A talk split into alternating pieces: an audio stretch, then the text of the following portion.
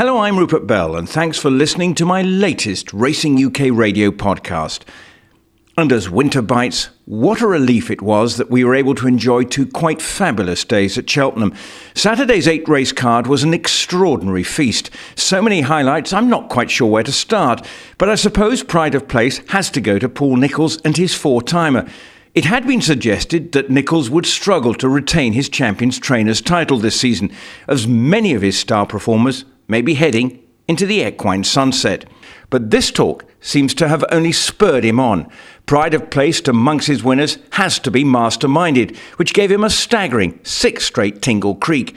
Noel Fehily grabbed his chance and proved ice cool and showed masterminded's talents off brilliantly. Sometimes Paul Nicholls can, and who can blame him, appear to go through the motions when giving his post race quotes. This was definitely not the case after this win. The adrenaline was pumping, and Nicholls was full of praise for him and Fehily.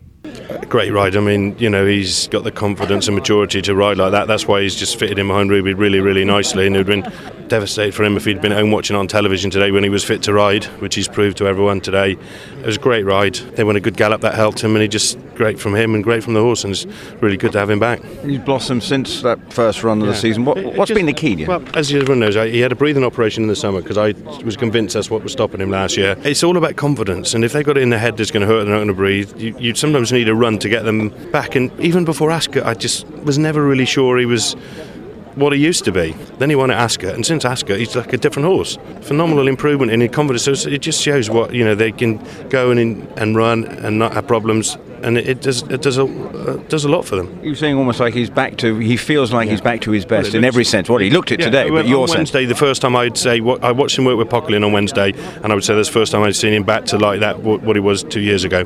You know, which is good. Very good. Very good. You know, it's, you know, it's good. It is really good. Obviously, exciting times to come. And of course, Poquelin, under top weight, then produced his star turn in taking the vote for AP Gold Cup under top weight.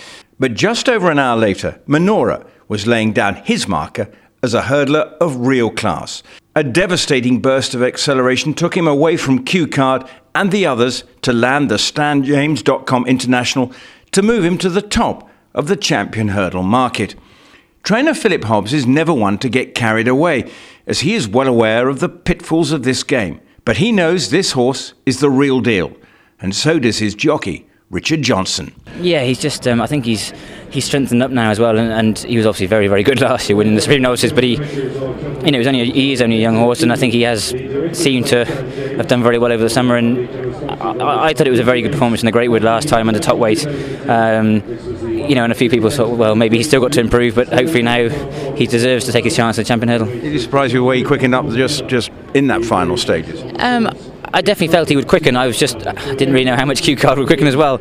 Um, but you know that they were a you know, there was four of us there turning in, and they're all rated around the 160 mark. So I think hopefully it, it had to be a handicap was very rarely that wrong. So um, ho- hopefully it's you know it was a competitive race, and he hopefully won it with you know a reasonable amount of authority as well. Now let's all talk about the champion hurdle. How did you assess? I mean, you, you know what it's like to win it. Obviously, something like that suggests he can. I think he's he's he's definitely the right type of horse because he's very nimble. He likes Cheltenham.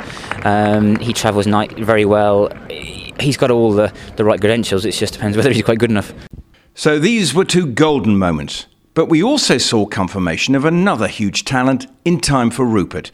When Paul Webber's runner finished a runner up to Big Buck's in the world hurdle, Paul told me, just wait till you see this horse go chasing.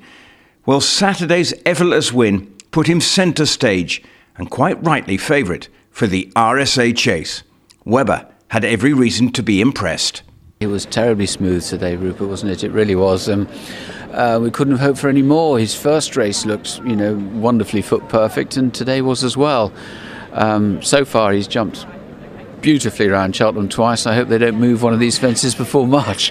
The expectations now are obviously going to go through the roof because of what he's achieved now in his two races here at Cheltenham.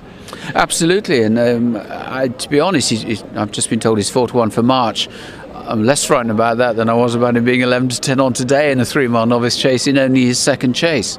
Um, but I think, you know, we just keep plying on. As my father would have said, just keep it simple, stupid, and, and just try not to do too much wrong. I mean, I mean, he was so effortless today, never under pressure. Do you think when he's really put to the sword, which he would inevitably be in Marsh, faster run race and even more competitive, that he can find that extra? Well, he did against Big Buck's last year. You know, he's he does improve through a season, and the improvement he made last season was tremendous. He's only going to turn seven on January the first, and don't forget his birthday.